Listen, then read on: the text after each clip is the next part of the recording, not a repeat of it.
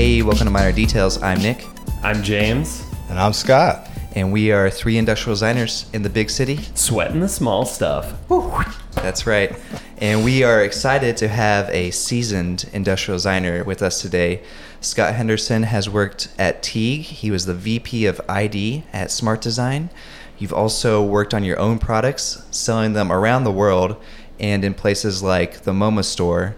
And you founded your own studio and have designed everything from furniture to medical devices to housewares. And I even read to aircraft. And I, I don't know what that is, but I'm excited to get into that. uh, but yeah, Scott, thanks for coming in today. Yeah, thanks for having me. Yeah. So, uh, you know, you rode here on your bike. Your studio's in Dumbo, Brooklyn. Yeah, Dumbo 45 Main. And uh, yeah, we we're excited to get into your story. I think we usually like to talk a little bit about kind of your backstory. You know, how did you uh, discover industrial design? What was your childhood like that kind of drove you into the field? Yeah, well, I was always into art. You know, I was always drawing, sketching, painting uh, ever since I was, you know, small kid. And I actually thought I wanted to be a painter or a sculptor or some sort of fine artist. And, uh, you know, I, uh, I went through high school basically very immersed in all kinds of art, you know, work and I decided to uh, go to art school after high school. So I looked at all the schools, looked at Pratt, looked at RISD, looked at all, looked at everything, and I wound up at the University of the Arts down in Philadelphia. Did you grow up in New England area or? Now I grew up uh, like an hour away from New York City. Okay. Up in uh, Westchester County. Okay. Nice. Uh, yeah, so I went to the University of the Arts, which, you know, at the time when I went there, it was called the Philadelphia College of Art and Design. Okay. And my last year there, I guess, uh, they changed the name to the University of the Arts, which is what everybody knows of it now. Um, and while there, you know, it was a typical art school uh, where they followed the uh, Bauhaus, you know, where there was like the foundation year. Right. and you know you get exposed to all kinds of different disciplines in the arts. And through that you know i discovered industrial design and i started hanging around in the industrial design department and you know learning about it you know even as a freshman. And uh, you know i got into it because it combined a lot of the things that i was into you know like one of the big drivers for me always growing up was um, just being really into visuals, like making cool visuals. Like that's why I was into painting. I wanted to make like a cool painting that was like visually impactful. Right. Were, were you doing more like abstract painting or landscape painting? Was it just every kind of painting? What, what kind of stuff did you gravitate towards? Well, when I was a little kid, like when I was like a high school kid, I was into like fantasy art, like Frank Frazetta. Oh, Okay. yeah. I think I feel like James was into like the comic book stuff. yeah, for sure. Yeah, I was like really into Frank Frazetta, who, who's a Brooklyn guy. Um, and you know, I just thought like, you know, okay, you know, it's it's cool to depict this stuff so realistically. I respected the skill, but there was just something about these pieces of art that were like really powerful. You know, the way the way they were done. So, you know, I, I was into that. And so at art school, you know, like uh, industrial design combined the opportunity to do a lot of that, but then uh, put it three use a lot of three dimensional skills as well. Um, and I thought it was cool early on that by applying like a good thought or some thinking to something that has function, um, automatically gives it this higher impact because it's usable. It's something Right. that anybody can use. Right. Uh, so yeah, I just majored in ID. yeah. So there was no was there any like tinkering that you were doing before you got into industrial design like while you were growing up? I mean, I feel like you hear a lot of stories about people wanting to take things apart. Taking the or- toaster apart. Yeah. you know, no, not really. I was I was more into um, This is comforting to hear because Yeah. that's not my story either. yeah. no, I was more into the driver for me was like uh, doing something that would create like a wow, you know, Yeah. something visual, something with the arts that would have it the effect of giving other people like a wow, like Yeah. whoa, look at that. That's awesome. Yeah. I Yeah. remember seeing on your Instagram you posted recently. I think it was something that you did in college, which was this lamp that that was coming out of an eggshell. yeah, actually, that was my first job out of college. Okay, cool. Yeah. But It I looks mean, like a college talk about something project. that's super impactful. yeah. You know how did how did that? How did you come to this concept? Well, I was lucky enough to work at this design studio. My first job out of school, it was called Sonneman Design Group. Um, you know, and it's still they're, they're still making lights. You know, they still they make a lot of you know lights, lighting design, Yeah. and they show at ICFF. They're still they're still very busy, um, winning awards. I think I saw them win, win a bunch of awards. But anyway, so that was my first job, and uh, the brief usually was just desk lamp, wall lamp, Yeah. chandelier. Just like one word. just just do a desk lamp. You know, we had we had some clients, and then we would do a lot of work with this uh, company, George Kovacs, this guy George Kovacs, and so I had the freedom to basically do a lot of experiments with forms and for making lights and lamps. Yeah. and uh, so that came about. Uh, I this was before CAD. Yeah. you know, like they had some CAD around, but it wasn't really useful. You know, and uh, so I took some weather balloons and I blew them up. And I mixed up a bunch of plaster in like a bucket, and I, I got it into the weather balloon. Well, first I dumped it into the weather balloon without the air in the weather balloon, and then I blew up the weather balloon, and then I swirled it around like slip cast it Yeah. and you know basically let it sit there overnight as a shell and then basically by popping that weather balloon it destroyed everything that was inside of it. But it left me with that shit so basically that shell there is exactly what was left out of out of this experiment. Yeah. so I just uh, stuck a light out in the middle of it. That's You know, and took a photo of it because it's like you know it's cool looking. And um, yeah, like right before that, um, like when I was still in, uh, well, actually a few years before that, I did this painting of. Uh, the Salvador Dali painting. I was just trying to like copy it for Right. to to build skill level, Right. you know. And it was called um, Geopoliticus Child Witnessing the Birth of a New Man. And uh, so that is kind of the inspiration. That is why I thought of Okay. doing it. I was about to say, I was like, why were you pouring plaster in a weather balloon? Like, it's interesting. Well, no, I was I was attempting to come up with some cool shade sh- Right. shapes. Right.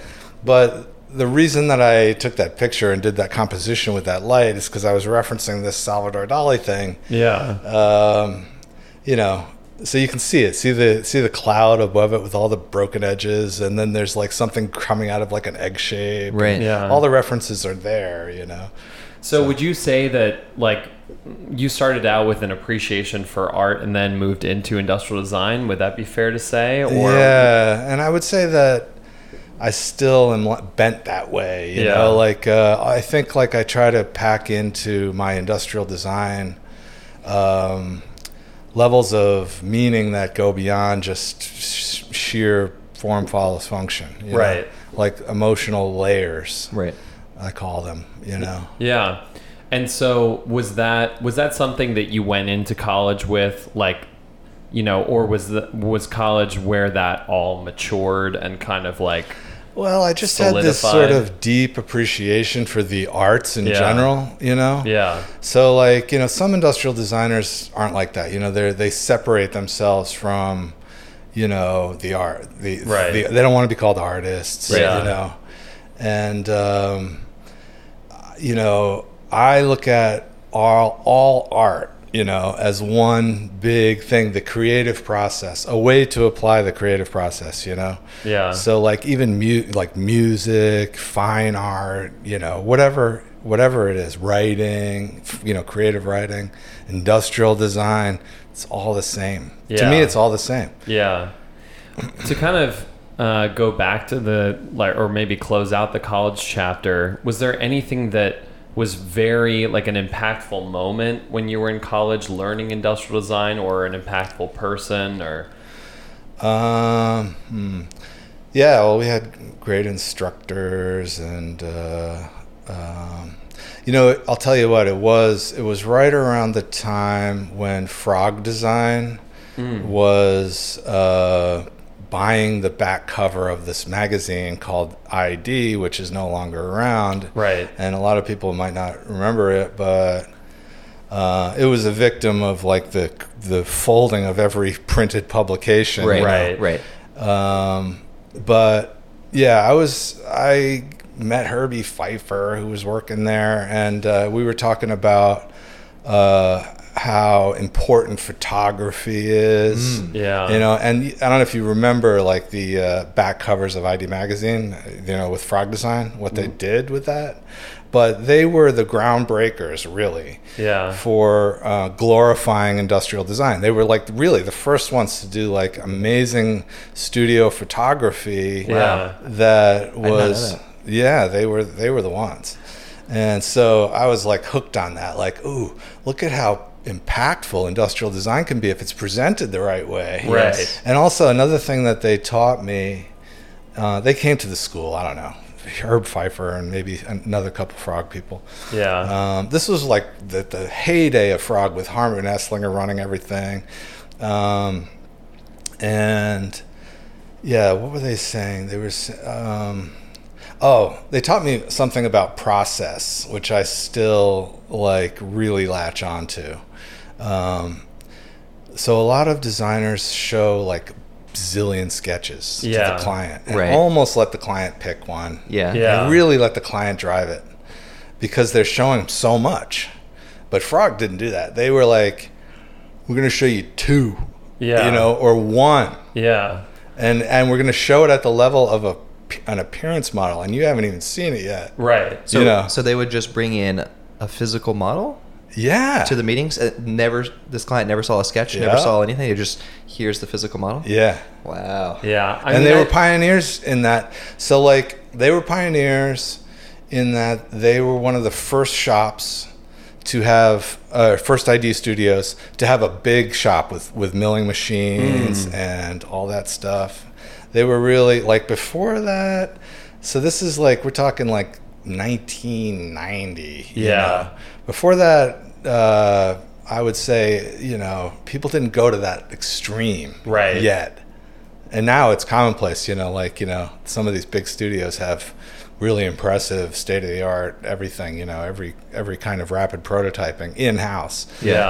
uh, so yeah so they taught me a lot about process so i do that too you know like i i will present things at a pretty high level to the client with a strong recommendation and say look i really like this i may have done 20 concepts but i'm not going to show you them Right. i'm going to show you like the best two Exactly. you know Yeah, That's I- awesome. I, feel like I see a lot of the uh, the frog work for Apple, like all that, all those prototypes, kind of like litter my Pinterest feed. Like oh, the, s- s- the Snow White. yeah, Snow White era. Yeah, and then there's that the the Sony TV, and then of course that motorcycle. That Yeah. it's Oh, just I don't think amazing. I've seen the motorcycle. You haven't seen the motorcycle? Come on. I'll have to check it out. But yeah, Um, no, that's that's awesome, Scott. And you went to work for this lighting studio after you graduated. yeah Um, well it's like an industrial design studio Okay, that did a lot of lighting. focused on a lot of lighting and Okay. they also did some housewares so this guy robert um, sort of uh, acquired another studio called the monty levin and associates Mm. associates and um, monty was in the same ilk same years uh, same time frame as henry dreyfuss and, like the man Yeah. and walter dorwin teague so this was 1990 and i was he was at that time like 78. So you, so he actually was like you know um, uh, colleagues with like the Dre- Henry Dreyfuss and Walter Dorwin Teague and and um, you know uh, people like that. And uh, so he had housewares clients. And so I got a my first job I was starting to do housewares too. So I would sort of fluctuate in between lighting and you know designing things for like Sunbeam or whoever. So And this was this was still at the same studio.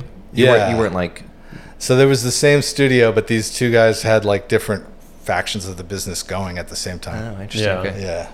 And then you know, I guess anything uh, any, anything stand out from that time in your career? I mean, this was early foundational career years. Yeah. I mean, I was just like really into it, you know. I would uh you know, I started to realize how how I wanted to work three-dimensionally.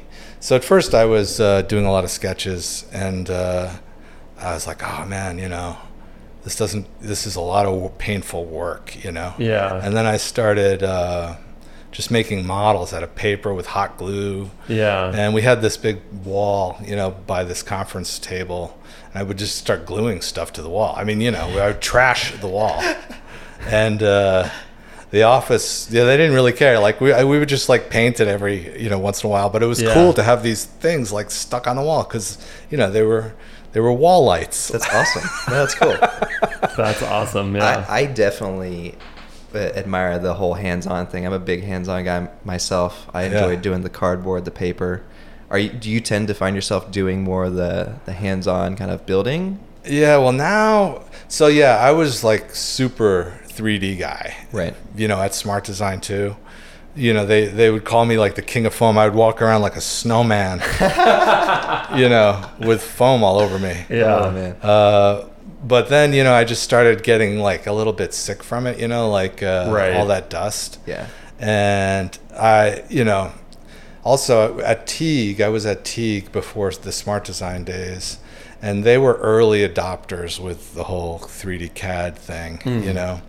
And uh, so I became pretty good with that, you know. Like I learned, you know, the 3D CAD stuff like really early, you know. Like a lot of people weren't really doing it yet. Yeah. Like when I first came to Smart, they didn't have any of that going yet. Right. Um, So did you, did you bring that to Smart or Mm, well, you know, I was like one of the champions. Like, we better get on this Yeah. because like this is what's going to happen. yeah? Um, Why was Teague such an early adopter? It Because of the projects? aircraft. Yeah. Because of the aircraft stuff. Yeah, that's why. You know, Teague had Boeing. And Yeah. we worked on Gulfstream, and you know, all of that was aircraft. I mean, all of that was 3D CAD, like CATIA. Yeah. You know, um, you had to. You had to have that. That BIM. You know, you had to be able to um, cata- catalog all these parts. Yeah. You know, it's too complicated otherwise. Right. You know. So so you went from the lighting studio to work for Teague, Yeah. and this was Teague in Seattle. Is that correct? No, Or- they had a New York office. They had a New York office. The original office was New York. Okay. Uh, so you could say I was like Do in the have original office. They still have an office here. no, they don't. Okay, that's why I'm confused. Yeah.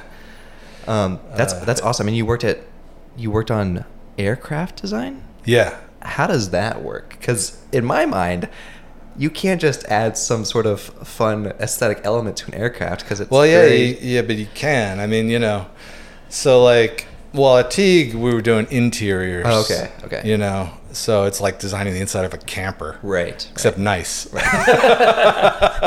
you know, and there's a lot of like, you know, constraints. Like there's this domed headline. You know, there's all this FAA, Right. You know, uh, stuff that goes into designing like the inside of an airplane.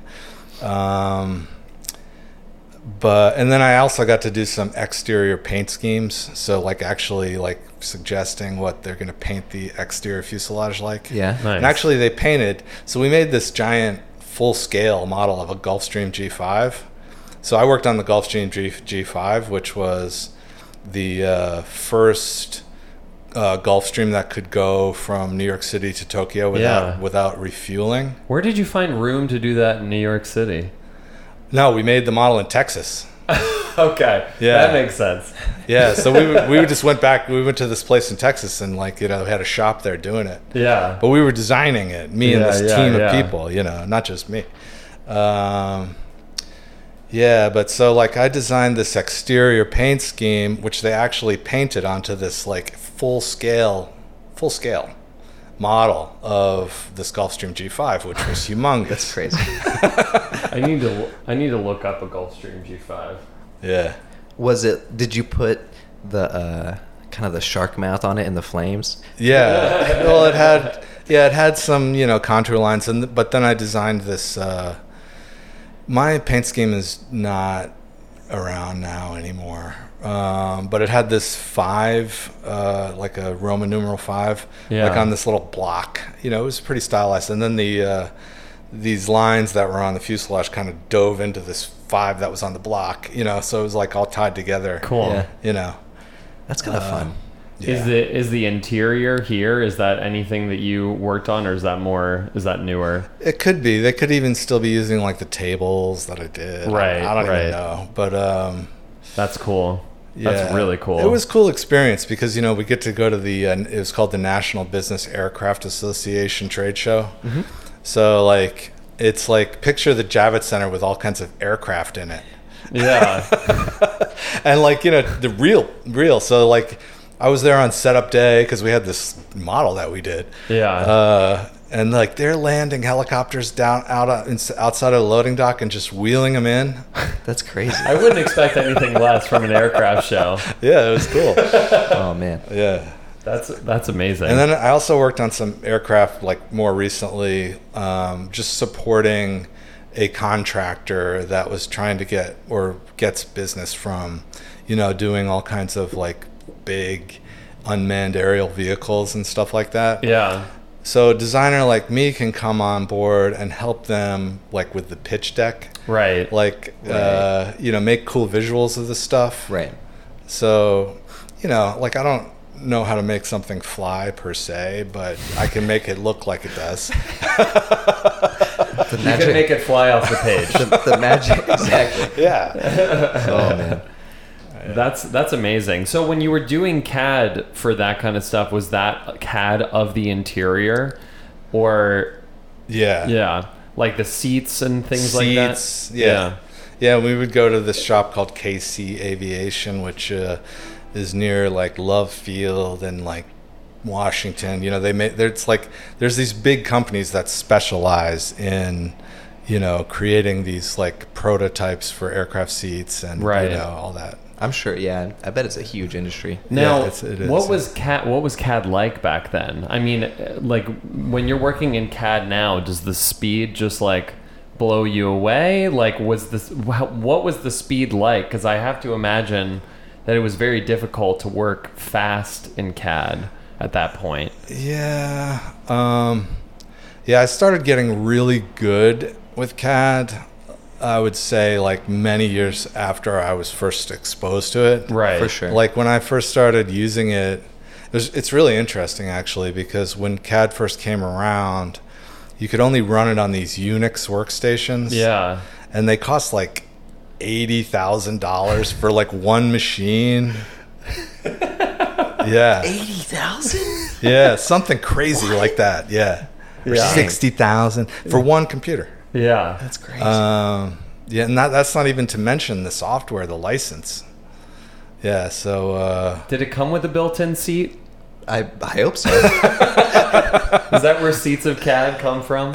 yeah, yeah, because they were so it was so the barrier to entry for a design firm to have it meant it was like a dedicated seat. Like Yeah. you know, it was like a little a little command center there that you can't mess with. Yeah. yeah. That's I imagine as complex as a as a like an airplane's control room. I don't. Yeah. No, I don't think that's no, it no. Like, Yeah, but these like uh, I forget the company that made these workstations, but you know, like uh, Lunar did one that was like an award winner. I don't know. They were they were Yeah. cool. They were like purple. Yeah. The housings were purple. Oh. What, Okay. what was the name of those stations again? God, hell was the name? Of? Unix. They were Unix. Unix was the operating system. It didn't even run on like operating systems that were common. Right. Yeah. Um, Well, yeah, that's all right. Well, I'll think of it later. Yeah, yeah. Yeah, Um, but then, so you were at Teague for what, two years? three. Three years? I want to say three. Yeah. And then how did you how did you go from there? What was the process of going there to, to Smart Design? Uh, well, Teague was going to shut down the New York office, so uh, Yeah. I think we had the choice of maybe moving out to Seattle, but I, I was going to um, going to stick around New York. So um, yeah, I just started interviewing around, and I called up Smart Design and went in there and had like some grueling interviews, you know. and uh, yeah, I don't know. Somehow I got hired.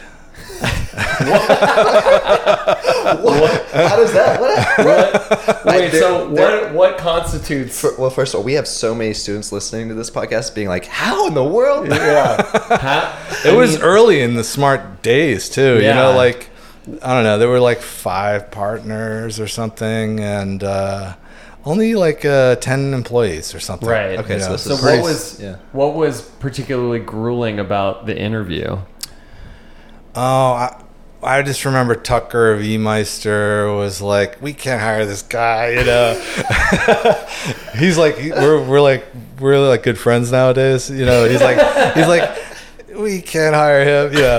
Um, Wh- Why not? I don't know. Well, I think it worked out. Like I think like after I was hired and I was working there, um, you know, it, it, everybody was happy. But um, yeah, I mean, It's I think it's because I was like a senior level person. Like usually the people that were applying there were pretty much younger than me. Like I had a Oh. lot of experience already. Like I had already worked at that lighting company for two. I had like six, five, six years of experience already Right. you know so i was going to come in as like a senior designer and you know i just think you know i was like uh, besides the people that were partners there one of the more senior level Right. people as far as experience goes Yeah. so that's probably the hesitation you know of like you know a bigger step than just hiring somebody that's brand new out of school Gotcha.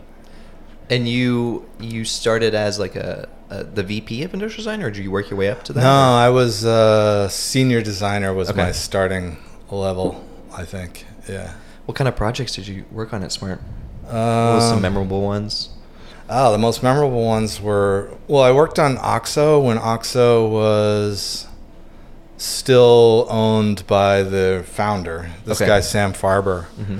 uh, who's like you know a legendary entrepreneur. You know, Yeah. um, started Oxo, started Copco, um, started uh, this thing called Wova, which I worked on too. Um, yeah, so like that dustpan there and some other cleaning products were only like the sixth or seventh products that Oxo ever made. Wow. com- you know, period. Yeah. Like they, they really only had their first original line, which was kitchen gadgets, and there was only five. So I might have worked on like maybe the sixth product Yeah. ever in the history. Okay, so they had already designed the peeler before you got there. Yeah, or- before I got there, the peeler was already there. But it was just like going through the uh, getting gold awards and things. Right. Like it, it's brand new. So no one really like it happened the like the year before. Yeah, you know what I mean? Yeah. Yeah. That's amazing. And I mean, this is such an iconic product in in the history of industrial design. Could you tell us a little bit about? This dustpan right here. Yeah.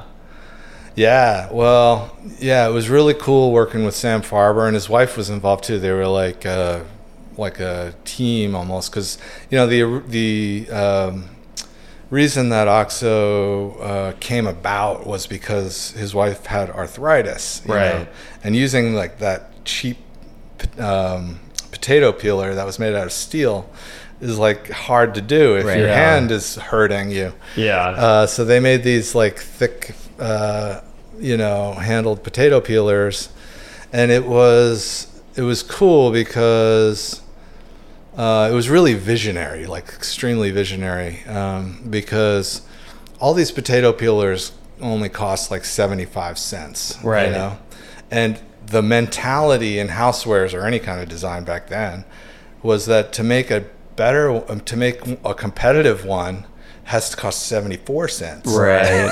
right. and and so like the oxo one costs like eight bucks yeah.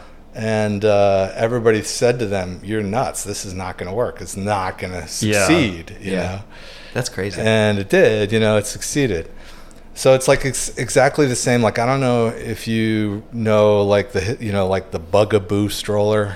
You know the Bugaboo Is that it? uh, for for for babies. okay, no, I'm not familiar.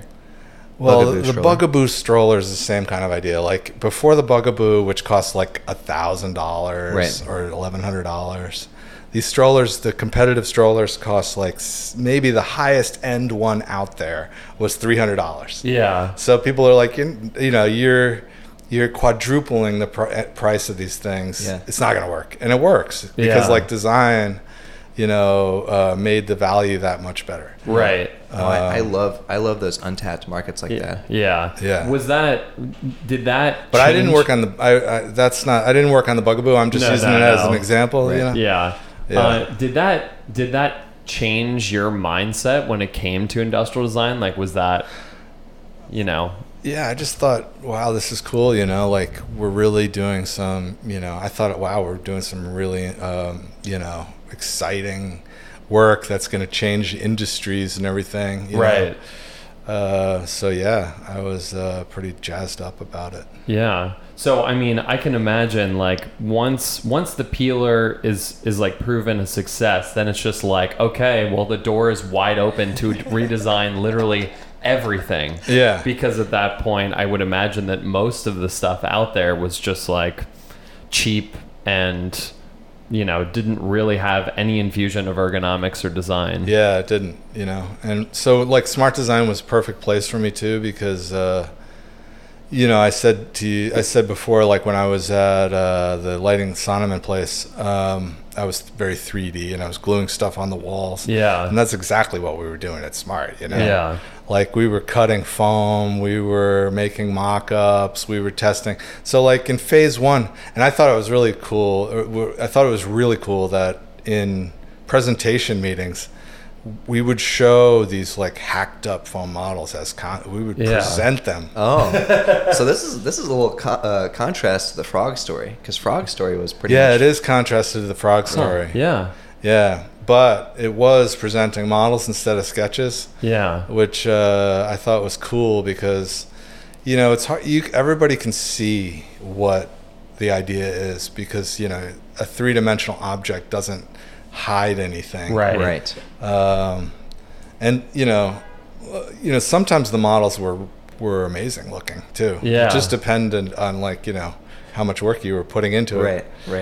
Right. Or how much time you had. Yeah. No, and this was with all clients, or was this For a lot of clients, Yeah. yeah, we would do like 3D stuff, definitely. And would the would the clients get excited by this? Like, was it something a Yeah. change of pace for them? I thought that it pushed the process along faster Hmm. and it was less toilsome, Right. you know, because you would, um, you know, you would, you would see the idea quicker yourself, you know, Right. and you weren't struggling as much, you know, with like Yeah. that designer hell where you're trying to come up with the idea, Yeah. you can't, Yeah. you know, and it's because the information is not there, you know, like, but if you're forced to make a three dimensional representation of it, Yeah. you know, you solve a lot of issues pretty quick. Uh, yeah. I mean, I can imagine even on like this dustpan. I don't know if you did models for that or or what, Yeah. but if it was just a photo and you showed it to the or a rendering and you showed it to the client, maybe the client would have concerns over like ergonomics or things like that and not even pick the design.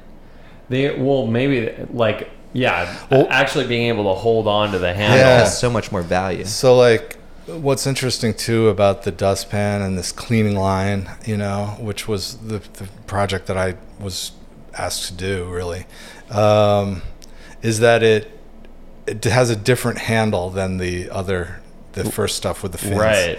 And I guess our logic was, um, you know, let's not overdo that handle, or that handle is not appropriate for everything, you know. So, like, what's the next handle? Yeah. you know and so like a lot of little egg handles started coming out like there's like a sister product to the dustpan like a squeegee Yeah. and like a little scrub brush and they have these egg handles so this idea of this egg you know which um, is like a really great ergonomic shape you know is starting to be applied to a lot of oxo things and it came out of it definitely came out of like that dustpan or that squeegee because those are the first two Yeah. where the egg you know emerged yeah. You know, it's funny. My my parents had one of these growing up, and I I remember thinking it was so cool the way that it hung up Oh, because it- there's this suction cup that goes on to the wall, and I think that actually has the logo in it because the Yeah. logo is kind of that elliptical shape, and then the way that it hangs up is it has a corresponding like cut on the squeegee, so you just push the logo This is for the shower. this is for the shower. Okay. Uh, and I just I remember as a kid thinking like that's so cool. yeah yeah yeah It's a nice suction interaction cup for thing sure. Yeah. And then we did like a bunch of suction cup stuff later that uh, was really successful in the design, you know, award programs. But I guess it didn't really sell as well, so that only lasted on the market for you know a couple of years. But uh, it was it was called the uh, Oxo suction cup bath line or something. But really cool forms. Um, yeah. But you know, so like the thing about working on that stuff after so soon after yeah, there's there's that one. Yeah, I saw you posting you posted this on your Yeah. on your Instagram recently.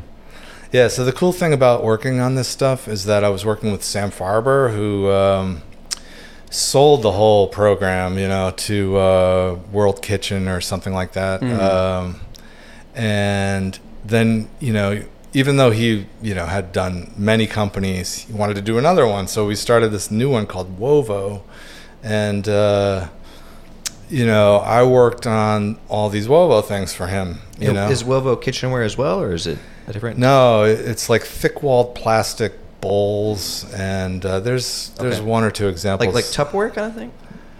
no, so the whole point of it was to make things out of yeah. Scroll down. Yeah, there's one. Go up. Go up. That. That. Oh yeah, yeah. Yeah. So the idea was that plastic should not automatically um, be thought of as disposable or Right. cheap Right. if it can be elevated by design. Right. you know so we made these like beautiful forms you know out of plastic and they had like long you know it was tricky you know to make them because they had you know they were thick walled long cycle times you Right. know we had to convince the people at the factory this is what we want we don't care if it takes 60 seconds to mold one Yeah. just Yeah. mold it Yeah, because I'm sure I'm sure with the thick plastic, you're looking at some sinking problems in the plastic. right? Yeah, so we had to have like vats of water outside of the injection molding Oh, machine wow. that they would come down and, and bathe around in, so they wouldn't deform uh, immediately. Yeah. and fixture. So it, you know, it's true. Like best practice design for manufacture, where they tell you, you know, two and a half millimeter wall, and you know all that's for a reason. So you don't have to make this expensive uh, way of making things like fixtures. You know, they had to take some of these and put them over like wooden fixtures to make sure they maintained their shape.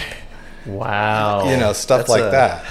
That's that's some demanding design, but I think the the end result is really elegant. I mean, we're looking at these uh, two plastic carafes here, and they're kind of this red one is translucent. It has a nice, elegant form to it.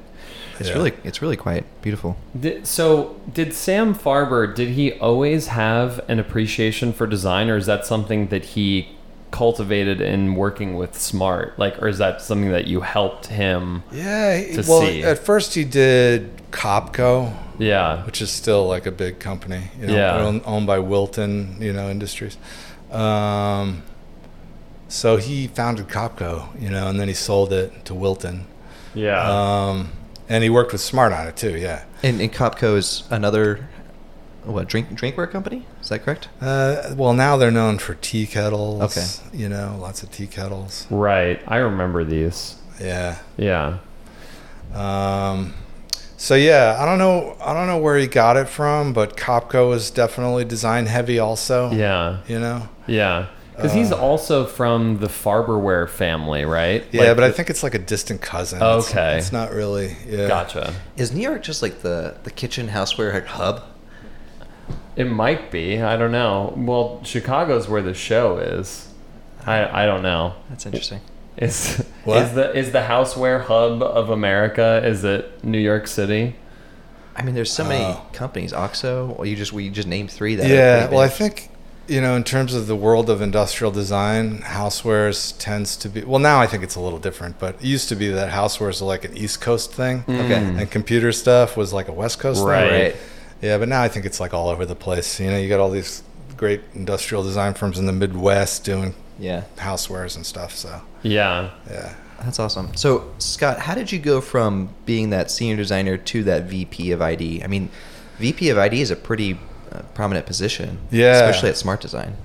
Uh, like longevity, I was there for like 12 years. Wow, You okay. know, and uh, did a ton of projects there. The reason I stayed there for a really long time was because the quality of the projects was great. Right. You know, I mean, I was doing, I was happy doing these projects. Um, yeah, and then I got to this point where, you know, my hands-on approach uh, was being challenged because I would have to, or was expected to be more of a manager, which you have to do Right. as your firm gets bigger and bigger. You know, you have to at some point step away and start managing the process as opposed to doing it. Right. Right. And um, I didn't want to step away like that. So, um, what I wound up doing, I started this little venture called Mint with uh, Alberto Mantilla and Tony Baxter. And we had that going while I was at Smart, you know, for like at least a few years. And and Mint is this houseware company that you you guys started. You what kind of products did they? We started it, yeah.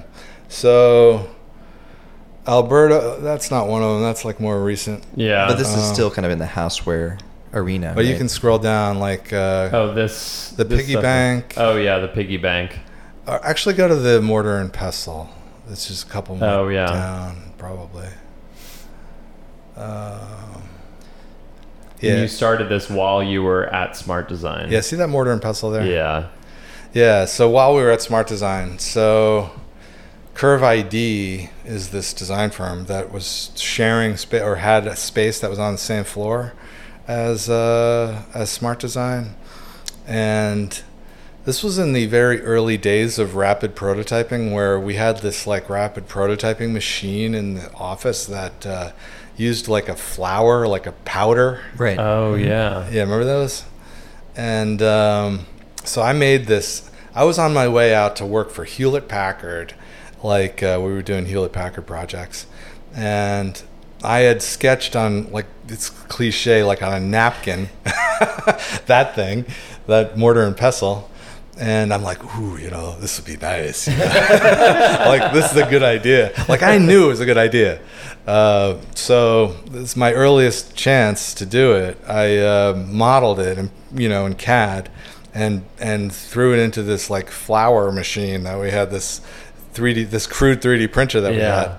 And uh, right around that exact time, Alberto was 3D printing his Hug salt and pepper shakers. Oh yeah. oh yeah, the the, The those are those The are pretty famous, right? Yeah, they're really famous. um, It's like the most knocked off product in uh, in history. yeah, the salt and pepper shakers just they're- the pepper and the salt are hugging. Yeah, exactly. So we had these two things, and they kind of go together because they were like. So my mortar and pestle follows this a theme of of like form that exists in a lot of things that I've done, Mm. where there's like two objects that work together as one Right. statement. Yeah. And so the hug salt and pepper is also like that. You know, Right. it's like an interactive. You know, the two things mate on each other. Yeah. So we're just looking at those and we're like, hmm, yeah, maybe we should start a little design line, you Yeah, know? uh-huh. And uh, so we did, you know, and then we grew it to like, I don't know, 14 products or something. Yeah. And the majority of them were sold in the MoMA store and all kinds of other, you know, like Guggenheim, um, Yeah. San Francisco MoMA, Yeah. Sempre in Tokyo, you know, like really great stores all over the whole world.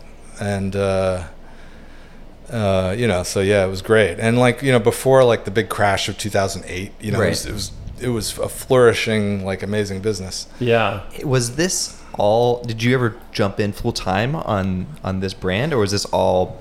It was the always side. on the side, but So like when this was going on, all of a sudden I decided, look, I'm gonna step, I'm gonna leave Smart Design, you know, and start my own firm. Right.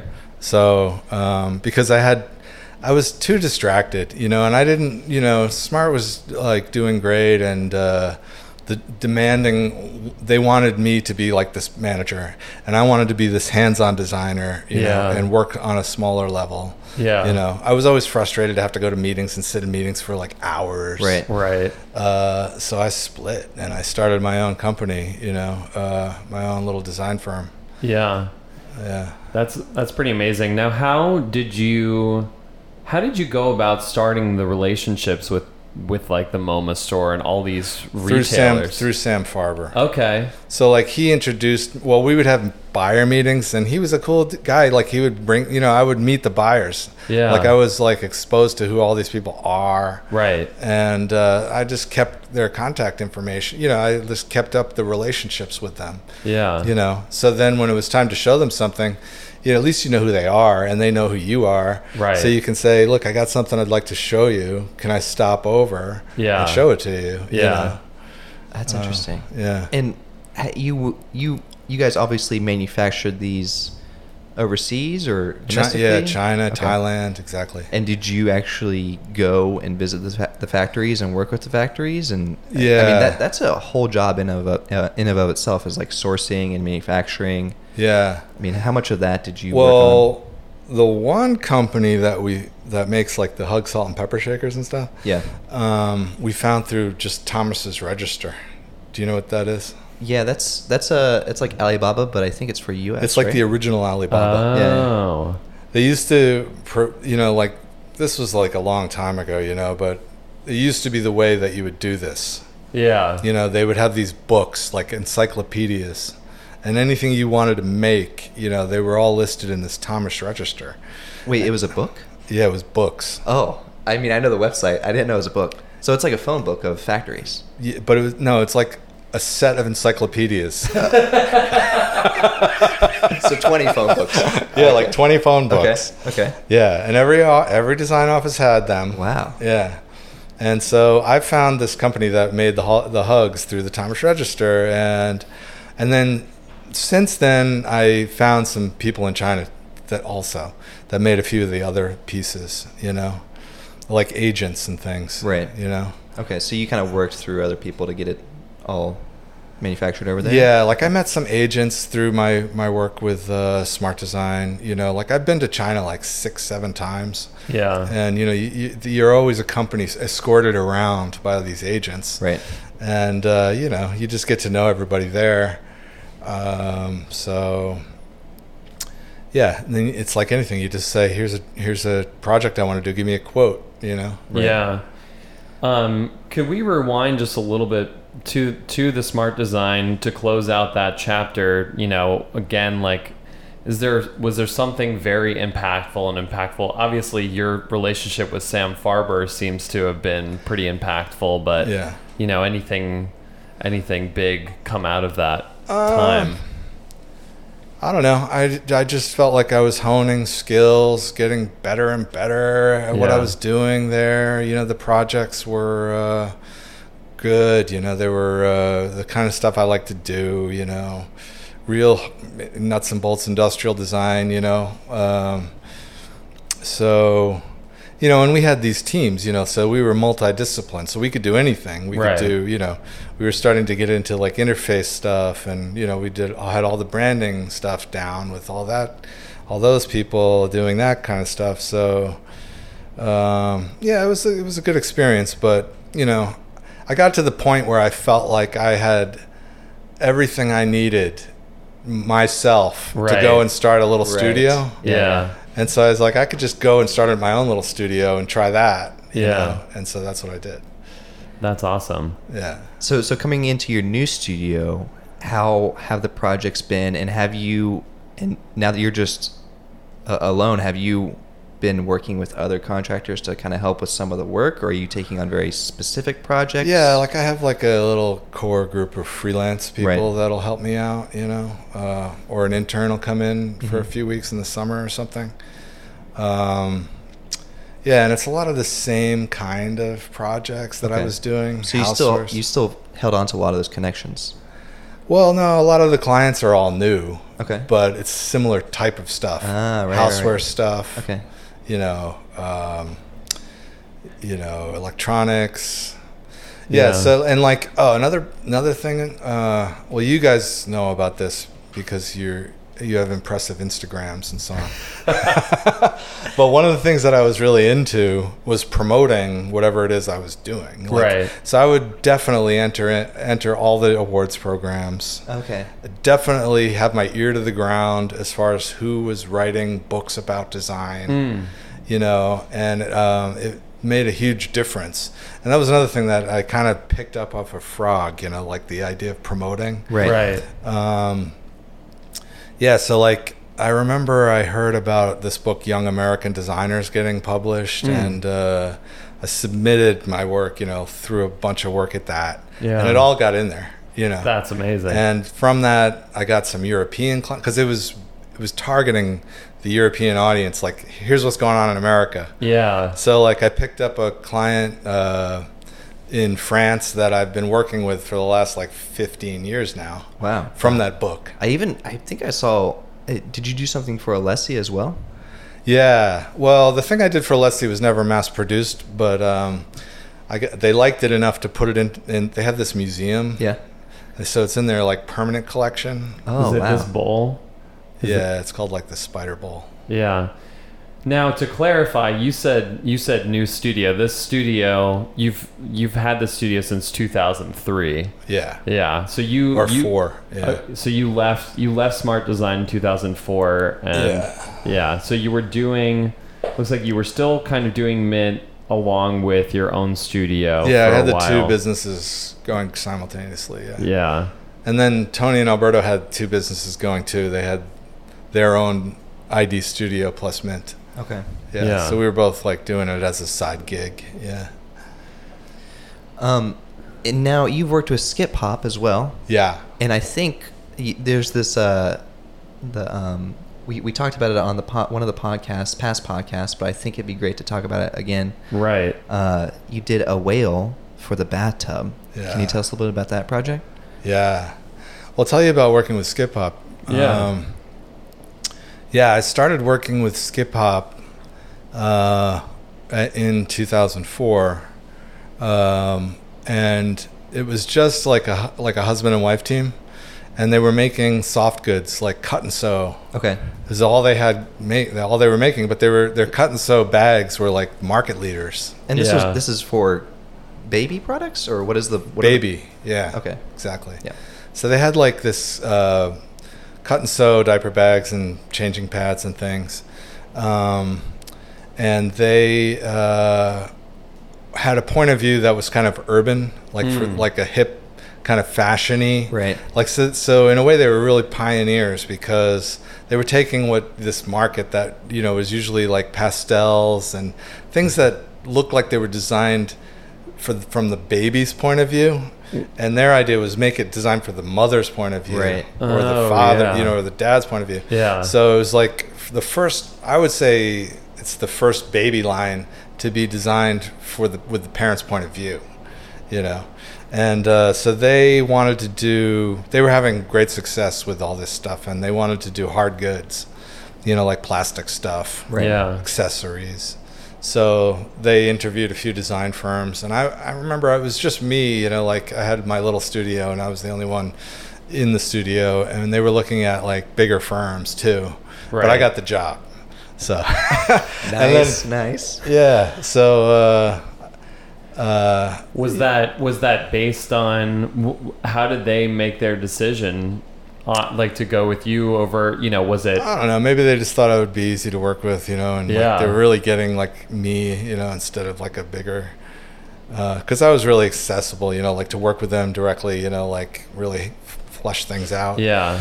Um, yeah, so we did like five initial products, and they were all really big hits. Like they were really successful, a lot of them. You know, Yeah. Really big in the press. Like a lot of attention thrown at them.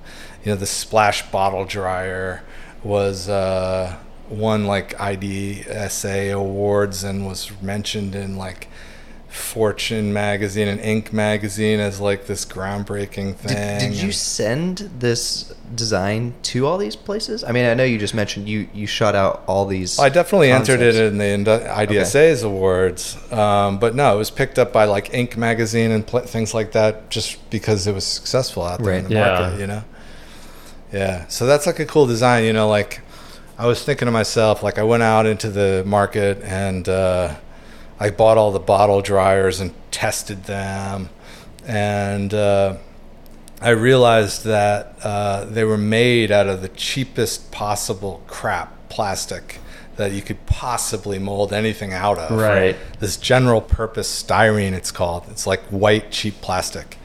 And uh, it has this like tinny, crappy feel when you touch it.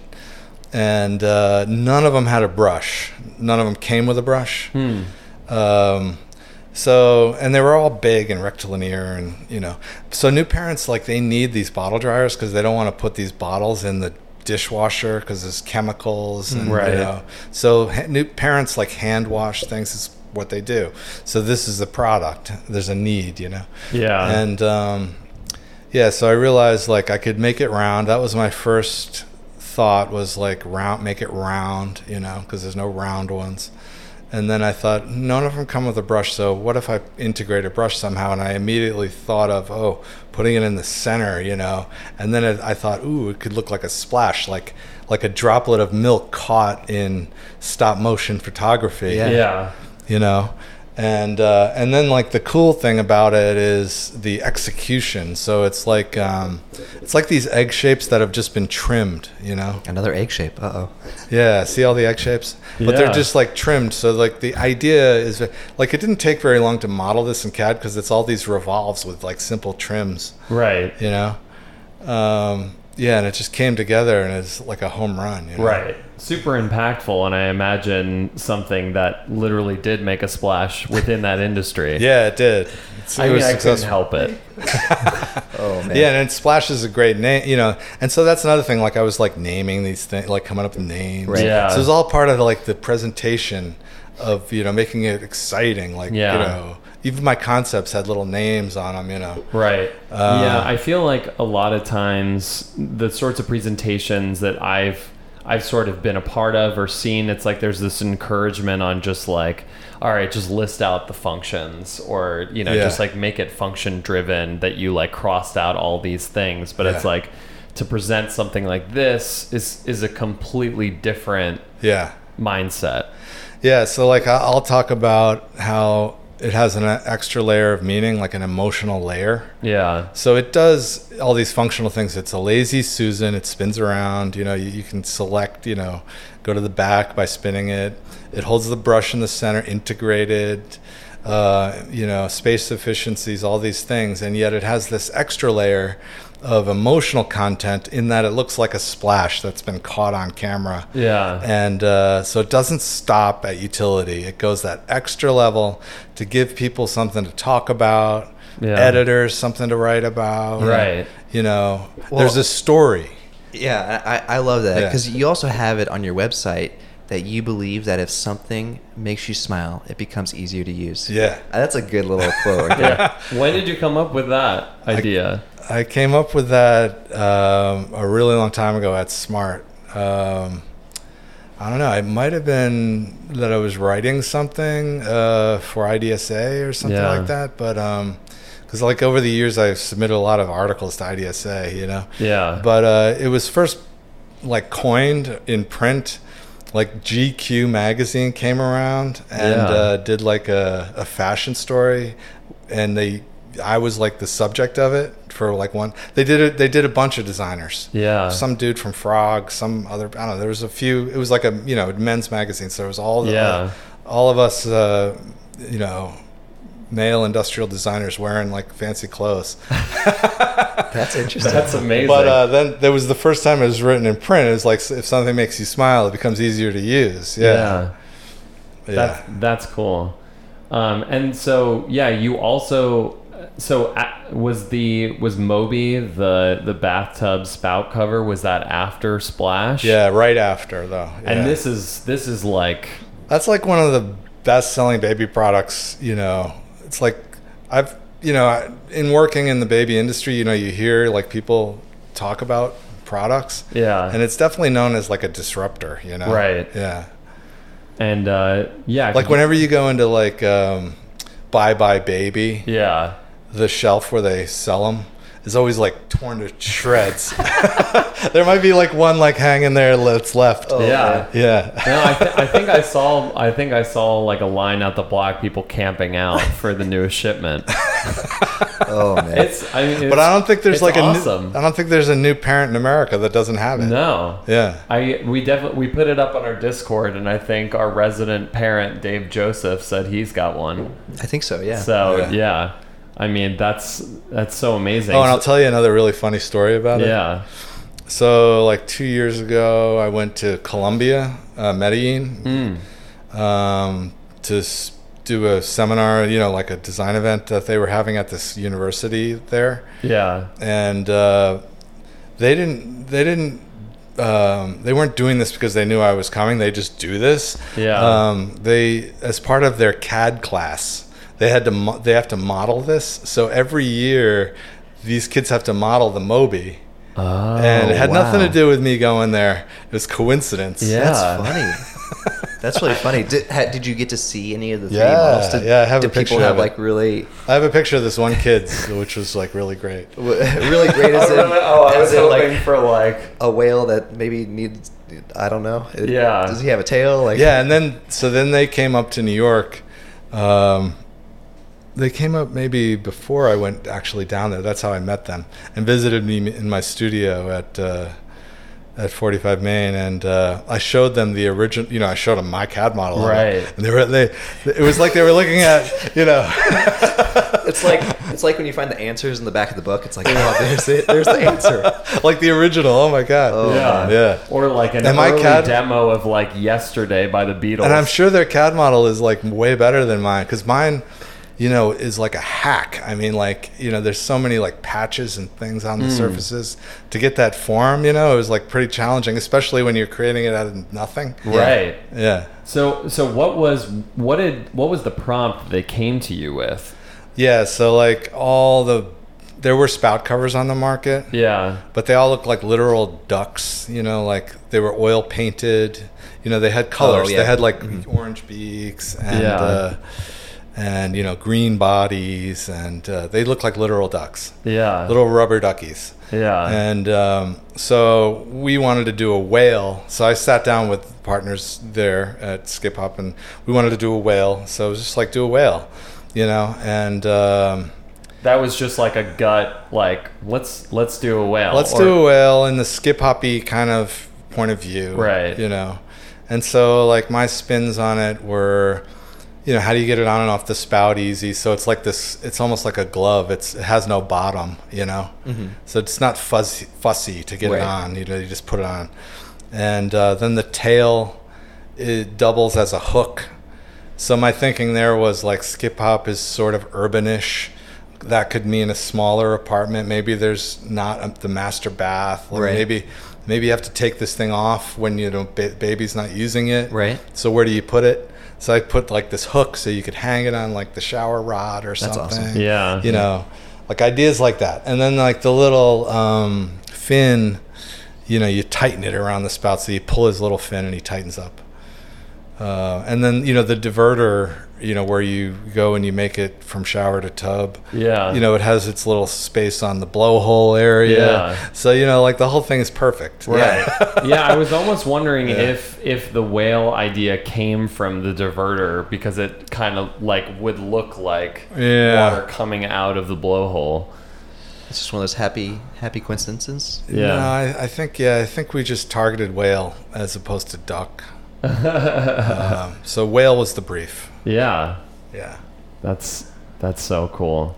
Yeah, that's awesome. It, and I guess maybe to we, we might have to do two parts here um, to wrap up this. You know, any I guess words of wisdom. We have a lot of younger designers that listen to this podcast, and you've had a pretty pretty long career. Any words of wisdom that you can? Um, Maybe words of wisdom about, you know, going it on your own. You know, because that that's like that's the thing is like you you have this this rich history and then you w- went off on your own and you've achieved success. Yeah. There. Let's see. Um, let's see. Words of wisdom.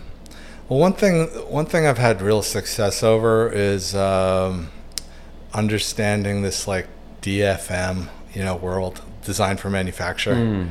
Like, I would say like ninety percent, like a really high percentage of all the projects I've worked on have been mass produced Right. you know it's like a high percentage um, and i think it's just because like i stay on it like i know what the pitfalls are going to be coming from you know after you hand it off to the factory or whatever Yeah. um, so I, I don't know i just think it's like important to uh, you know make sure that whatever you're putting out there um, you know gets made you know Yeah. so that there's a lot of stuff out there that uh, you know you can uh, fall back on and, and reference as giving you you know your your uh, proof of you know worth in this competitive industry you know? Right.